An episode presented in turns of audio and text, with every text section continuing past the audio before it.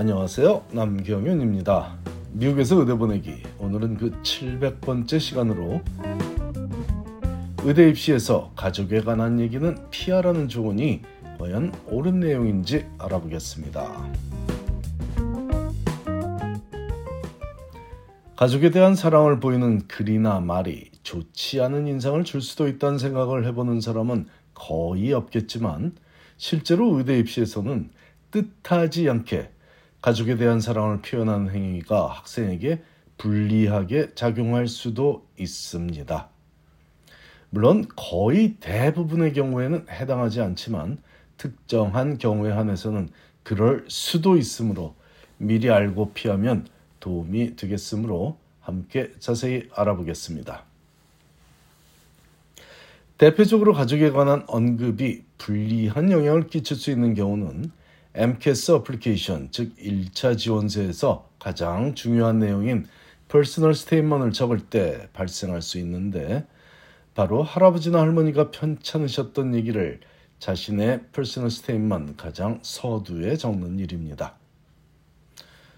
자신을 사랑으로 키워주신 할머니나 할아버지가 의학의 힘으로 완쾌하셨던 얘기라든지 노화 과정을 거치셨던 얘기를 얘기를 하면서 자신이 왜 의학을 택했는지 설명하기 적합하다고 생각하는 사고 자체가 잘못된 일은 아니지만 너무 많은 학생들이 활용하는 접근 방법이다 보니 이 글을 읽는 입장에서, 입장에서는 Oh no, not again. 뭐, 아우, 또야? 뭐 이런 식의 반응을 보이며 다음 내용에 집중하기 어려울 수 있기 때문에 이런 시도는 피하라는 것을 권하고 있습니다. 입시에서는 내 경험을 토, 토대로 한 내 사고방식과 가치관을 잘 전달하는 것이 관건인데 남들과 차별화되기 어려운 경험을 활용하여 관심을 집중시키고자 하는 것은 다시 생각해 볼 문제입니다. 절대로 할머니를 간호했던 경험이 소중한 경험이 아니라는 얘기가 아니지만 적어도 그 경험을 자신을 소개하는 중요한 글에서 첫 부분에 배치시키는 전략은 차별화되기 어려운 접근 방법입니다. 의대에 지원하여 의사로 살아가겠다는 premed 학생이 환자를 도우며 느낄 수 있었던 소중한 경험이 자신의 친할머니 경우뿐이라면 사실 이는 문제가 있어 보입니다. 대부분의 학생들이 그렇지 않은데도 불구하고 글로 소개하고자 하는 내용의 순서를 잘못 정해서 불이익을 당할까 우려되므로 병동에서 봉사하며 알게 된 어떤 환자에 대한 얘기가 할머니에 대한 얘기보다는 더 설득력이 있어 보인다는 거죠.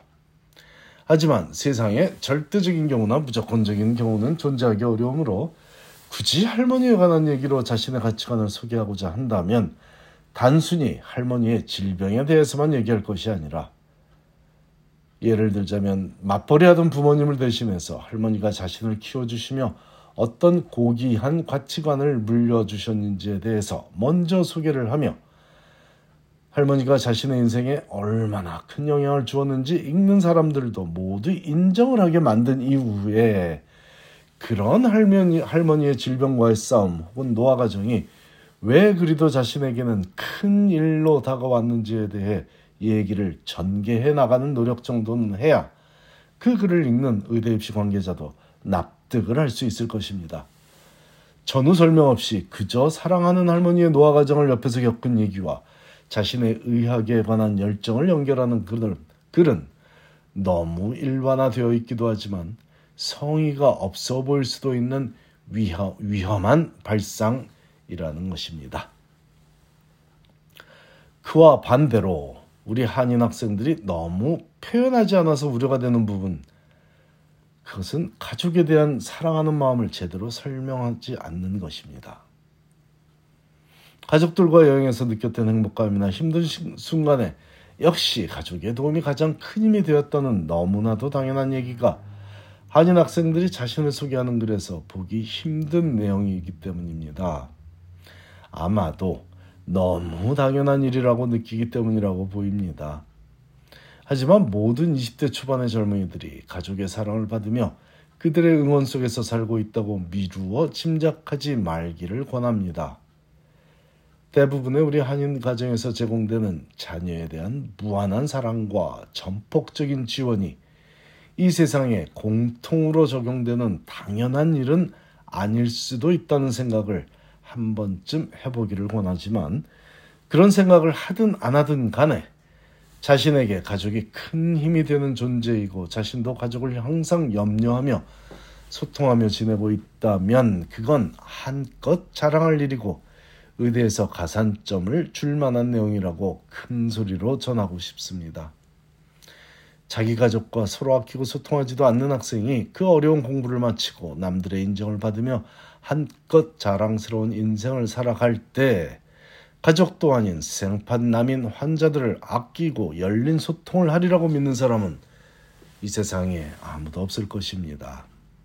학생이 공부 열심히 했다는 얘기는 말로 하는 것이 아니라 성적표로 하는, 하면 되는 것이고 과학적 탐구심에 관한 표현은 논문이나 포스터 발표로 할 수 있는 것이며 이타적이고 배려하는 가치관은 다양한 봉사활동으로 표현할 수 있지만 가족에 대한 사랑과 소통은 자신이 말하지 않으면 아무도 모를 수밖에 없는 일입니다.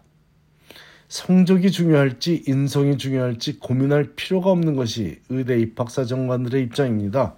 왜냐하면 어차피 의대 지원자들의 대부분은 인상적인 성적 관리를 해온 학생들이므로 그 중에서 삶을 안정적으로 즐기며 살아가는 학생을 선발하면 되는 아주 쉬운 임무를 수행하면 되는 것이 그들 의대 입학사정관들의 임무이기 때문이죠.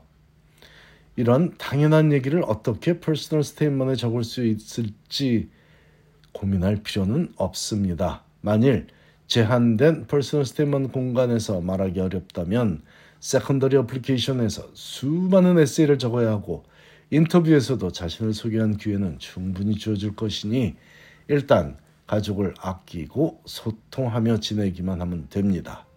그리고 나서 그 경험을 상황에 맞게 표현하면 되죠.